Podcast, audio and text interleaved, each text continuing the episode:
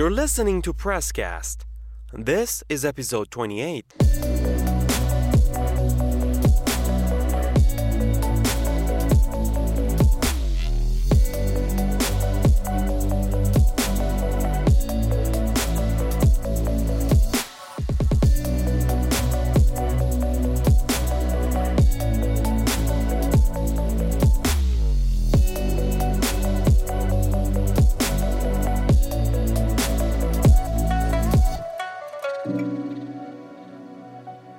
Hello and welcome. Marzieh Hashemi. It is an inhumane attempt to suffocate Syrians, just like George Floyd and others were cruelly suffocated in the United States, and just like Israel suffocates Palestinians on a daily basis. This statement was made by Syria's Foreign Minister Walid al Mualem to the United Nations General Assembly. He was criticizing Washington for its crippling sanctions on the country and at the same time prohibiting foreign companies from doing business with Damascus. When will the United States stop trying to destabilize Syria? We'll be looking at this and other questions on this debate. I'd like to welcome my guest to the program, Sarah Flounders from the International Action Center out of New York, and Frederick Peterson, Senior Congressional Defense Advisor out of Washington, D.C. Thank you both for being with us. Well, let's start it off with uh, Sarah in New York. A Syrian foreign minister compared what Washington is doing to Syria to the suffocation of George Floyd and other oppressed people in the United States. Your take on this analogy? Well, this is a pretty exact, accurate analogy. Uh, and that is, it really is an attempt to suffocate Syria and it is calculated, it's planned, as was the murder of George Floyd and the righteous anger that, that exploded across the United States is the same kind of global response that is needed to the continuing U.S. efforts to suffocate countries through sanctions, through economic sanctions that are intended to destabilize and deprive the most basic goods to the whole population. And they're also really aimed at any cooperation and collaboration among countries of the region, which need trade with each other and exchange. So the efforts to shut this down in regions all over the world, and particularly now intended against Syria, that any any company, any individual, any corporation, anywhere in the world who does even humanitarian assistance to Syria will now be sanctioned by the U.S. That's pretty outrageous, criminal, uh, illegal by every uh, standard of international law, and should be, must be condemned. A very important statement that the foreign minister made. He also called for cooperation. That's the only response to this kind of warfare. Hmm. Frederick, your take on this. Why is it that the United States, I mean, we saw the United States basically backing the overthrow of the Syrian government for years. Um, uh, we have seen the U.S. government go as far as uh, changing the flag of the country, um, not being successful in the war, and now just going full force with the economic war. Why is that the case? Is it that the United States want to cripple the Syrian people, or why is this the case in your perspective? The United States is addressing terrorism and addressing corruption of an exploitation of a nation state by its leadership and by external forces that are using and exploiting that state in order to manipulate uh, its own people with no regard whatsoever for the consequences of what they are doing. Uh, this indeed, uh, I would surprisingly uh, quite agree with Sarah's conclusion that uh, there was an exact, I think she said, accurate and planned uh, rendition in the George Floyd case. However, we would profoundly differ diametrically in the uh, in the causes of this. George Floyd did not die of being restrained while resisting, repeatedly resisting arrest. No. And not cooperating with law enforcement. No. He died of drugs in his system, which the police certainly did not put there, and he died of a heart condition pre-existing. Well, wow, His Frederick. resistance wow, is we're what really, you know, we're, we're- really getting on, analogy Frederick. We're really getting that- on a that- whole yes, different subject yes. because we're, we're talking about Syria and the analogy. Uh, but wow, I can say that um, that is an amazing. Uh, that's amazing what you've just said. Being that I think everyone around the world have seen the video of the Thank you. knee on the neck. But another night, another definitely debate. We'll have to have you back um, for that. Sarah, getting back to the subject at hand. Um, Yes. With the situation that is happening, uh, with the the economic warfare that has been inflicted on Syria, my question is: Where is the United Nations? How is it allowed for Uh, a country? okay. For a country, uh, uh, this is for Sarah. How is it allowed for a country like the United States um, to basically do whatever it wants to do? We, we saw how it supported terrorism actually inside of that country, and now just sheer out economic warfare, not only on Damascus but also um, actually threatening any country or any company that wants to do business with Syria. Well, this is an all out effort by the U.S. to destroy even the ability of the United Nations and its humanitarian agencies to do the very job that they were created to do, which is to provide food and medicine in a time of urgent war crisis, national catastrophe, environmental catastrophe. And suddenly, Syria will be denied any assistance whatsoever after the U.S. has bombed this country since 2014, armed hundreds of thousands of mercenary forces just to lay waste to Syria. That is the use of terrorism. And it is the United States government that is guilty of that terrorism, of arming and funding and training and also training through Israel and training through Saudi Arabia terrorist forces in Syria. It's an all out effort to bring down the government of Syria. Syria resisted. They called for assistance, which was legitimately provided. And that's very important to recognize that Syria has every legal right to resist this effort at a violent overturn and complete destruction by the U.S. And every country of the region has a right to economic exchange because it weakens every country in the region when there are borders and walls created artificially by the U.S. and enforced by Wall Street. Now, either countries stand up to it and begin to cooperate with each other, which is what the Syrian foreign minister uh, called for. That's a very important call for resistance to an economic strangulation. And it is resonating increasingly with countries around the world who see that this um, shutdown by the U.S. is benefiting no one except Wall Street. And by the way, the people of the U.S. really pay for this. The, the death of two, more than 200,000 people in the U.S. from COVID 19 is because the U.S. policy of no cooperation, no social mobilization of the population.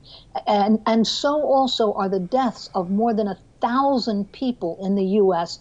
by police shooting, by police murders. The social problems resonate back home and they resonate around the world. So, so opposing this policy is in everyone's interest. Frederick, how is it that the United States can unilaterally impose? Um, let's look at the Caesar Act. Um, what gives Washington the right to basically say that no other country or company have the right to deal with Syria um, in any way? Um, tell me the justification behind that, especially if we look at international law. the justification is written right within it. And uh, Sarah, once again, continues her analogy. Let's, let's play with Sarah's analogy here. And we have the exploitation of the Syrian people by the government of Syria, by news quote unquote commentators such as Sarah to manipulate and turn truth inside out, upside down, and backwards. The demands that were made, the justifiable humanitarian demands that were made on the Syrian government were humanitarian in nature. These were for the abuses of that government against their own people to stop. Is this unreasonable? Take the knee off the neck, Sarah. Secondly, it was for refugees to be able to reacquire their own country and their own property. Sarah, take your knee off their neck and let them back. It was for prisoners who are grossly abused uh, and, and terror that is conducted by the government against their own people, a, and a, collap, a collapsing economy, except for the very top and the very rich, which are in league with international allies and preserved in power by the guns and cruelty of the knee on the neck internationalists that are manipulating Syria. All the United States is saying is let the people be free. Let them be free. Let them find their own prosperity and come, and they will have a, a, a, very welcome, very prosperous, very capable partner in the United States and truly people around the world that seek true justice, not the manipulation of narratives in order to justify cruelty and justify pain inflicted by a dictatorship on their own people. Well, it's Sarah, interesting. You talked about true prosperity, and Frederick. Take the knee Frederick, off the neck of the people in Frederick, Syria. You talked about true prosperity. Yes. Let the people find true prosperity. Yes. That can be quite difficult with crippling economic sanctions and making sure that there is very little trade um, that the country is able to deal in. What type of prosperity, what are you talking about? On the one hand, then the United States unilaterally, not uh, anything based on international law, by the way, unilaterally decides to take it in their own hands to do this and decide what's best for the Syrians. How can you justify this? And what do you mean as far as prosperity um, when the economic sanctions definitely are the, is the antithesis to making sure that the Syrian people prosper? There is an opposition in Syria, which you are, and Sarah is, quite well aware of, that is seeking a voice of the people to be heard and to have the knee of the government taken off their neck. The United States is intervening on, the, on behalf of humanitarian interests and true justice and truth, not a manipulation of, of uh, movie scenes that can be trotted out to sustain despicably sustain a government of oppression and a government of manipulation and cruelty. Read the, the, read the, the, the standards. There are five things that are asked for, and they are for the benefit of the of the uh, of the Syrian people, and they are for peace in the region. Okay. They So- can easily be attained by the government either waking up or the government changing, and the people rising up and enjoying their own reach for freedom with a willing, ready, and able partner in the United States and those who love freedom around the world. Wow, those who love freedom around the world. Sarah, I, I, I want to look at this, something that, uh, a few things that Frederick said here. Um, he says uh, there's an opposition um, there in Syria Um, thus, the United States then has the right to get involved and do what they're doing. There's an opposition in the United States. There's opposition. Um, there's definitely a schism inside of that country. I'm just wondering. Um, let's reverse the roles a bit. Um, uh, there's a lot of uh, uh, unrest inside of the United States right now. A lot of people who are not happy. A lot of people who would say that they're not free or they're not getting their, um, their rights in that country. I'm wondering what the United States would think about other countries actually imposing sanctions until the United States would abide by human rights. I'm sure there are lists that people in other countries could bring about and say. Um, but what would the reaction be if something like that would happen? Well, I want to first say that it, I think what was just expressed is a really good example of an absolutely racist, militarist, uh, blame the victim, blame the oppressed for war and destruction initiated by the U.S. U.S. wars around the world have led to the deaths of about 37 million people, complete disruption, destruction, millions of refugees, millions of refugees. Uh, uh really the, the, the, the toll of U.S. wars again and again, and we could look at Vietnam to Korea to the wars in Iraq and 19 years of war in Afghanistan, the complete destruction of Libya, to know that there's no freedom in U.S. wars. Now, that's important to recognize. And at the same time, the ridicule and the attacks on people of color in the U.S. who are resisting the all out violence of the police in the U.S., who play the same role as the military does around the world, and that is shoot first, complete destruction of neighborhoods, uh, shutting down, no rights. And as I say, more than a thousand deaths a year, three a day in the U.S. by police killing people again and again. It's a national epidemic oh. in the United States. So countries around the world are very seriously looking at how they can resist. It's not easy because the US dollar is so predominant that the effort to shut down any business, any exchange, any trade uh, arrangement, even of humanitarian supplies, the U.S. government is shutting down. And that is what is so dangerous, so destructive it really needs to be met in a more concerted way, yes, by countries and people standing up for the right of economic exchange, of the right of people to be free and to be sovereign, uh, not under the boot of U.S. Uh, bases, military bases around the world, more than 800 bases. There's sanctions on 39 countries. How do you get away from that? You can't deny it, and it has nothing, nothing to do with freedom or justice or sovereignty in any way whatsoever.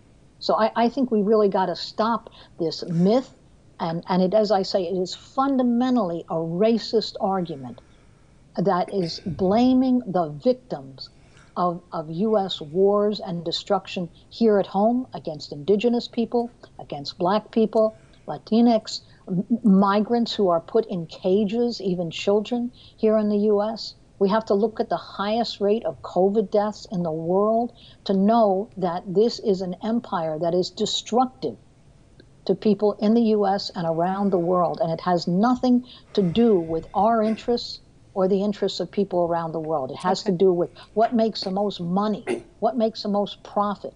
So, standing up to it, the foreign minister gave a very important statement on how to stand up to it through cooperation. Many other voices at the UN echoed and made these same comments of the need for cooperation mm-hmm. going forward. And it was really uh, the U.S. who once again opposed it. Um, Frederick, um, Al talked about the occupied Syrian territory, Golan Heights, oh, yes. and said that Damascus will never stop demanding its return and that there is nothing that Israel and the U.S. can do to change that reality. I want to talk about that side of things. It is Golan Heights, of course, belongs to Syria. Um, of course, now Israel is, is basically saying that, well, they have occupied it and said that it's theirs, or trying to say. Your take on that? I mean, according to the United Nations, there's one rule, one thing that it's saying that Syria, that Golan Heights belongs to Syria, and of course Washington and Tel Aviv um, say something else. Why why can't the United States abide by international law? The uh, Golan Heights are occupied by Syria out of necessity because missiles and terror are raining down upon Syria relentlessly from that position, and it is Golan strategic is terrain. They're Israel, occupying it fool. utterly in self defense. And Sarah, once again, uh, should do some uh, stand up comedy if the. Uh, the positions that she is representing weren't so reprehensible. Uh, Sarah, uh, once again, speaks with a knee on the neck of truth, manipulating fact, and calling it a, a kiss and a neck massage, turning truth inside out and backwards, as we have discussed. It is simply not true. What the, the same practices are being done by organizations going under names such as Black Lives Matter, which is a statement no one could disagree with, except when that statement is responded to by saying all lives matter, it is seen that is seen as being racist. Okay, you did not answer. You- well, that was a great transition from and- Golan yeah, yeah, Heights there, Frederick. I asked you the question specifically Well, about the Golan Heights and about international I law. Uh, defending the truth from Sarah's predations, but the let me get Sarah Heights back in on this. Let me get Sarah. Sarah, was- your take on all of this. Um, we, Of we've course. heard what Frederick has had to say or not say about uh, everything you mentioned, and I want to end with this because what um, talked about was cooperating, cooperation between countries. He says, in the middle of this COVID 19 pandemic, instead of countries working together, and even, for example, for Syria, sanctions, crippling sanctions, have been implemented, Caesar Acts have been implemented um, to actually hurt them even on a humanitarian level. What is it going to take, in your perspective, Sarah, to be able to break this sanction regime that just be, has become so normal for the United States as a tool to use against any country that doesn't abide by whatever it says? Uh, I think what it's going to take is both cooperation and cooperation and continued resistance, steadfast resistance. Now, all of Palestine is occupied land, and Golan is occupied Syrian land. And it is the U.S. government that, for years, in its military and diplomatic open ended support of Israel has created instability as it's intended to in the entire region. Now, Syria has never for a moment given up its claim for unity of all of Syria, including occupied Golan. And that isn't going to go away. It is, to me, I think what is important is the steadfast resistance that is shown in Syria, that is shown in Lebanon, that is shown by Iran, that is shown in Yemen, that is shown throughout the entire region, and increasingly by the world. Okay. That kind of resistance to U.S. wars, domination, is is coming home more and more. And Thanks I so much. I'm so sorry, but we are out of time. I Sure. appreciate both my No, no. guests being with me, Sarah Flounders, International Action Center out of New York, and Frederick Peterson, Senior Congressional Defense Advisor out of Washington, D.C. And always, as always, viewers, we appreciate you being with us on another debate. I'm Marzieh Hashemi, signing out for myself and all the crew right here in Tehran. Hope to see you next time.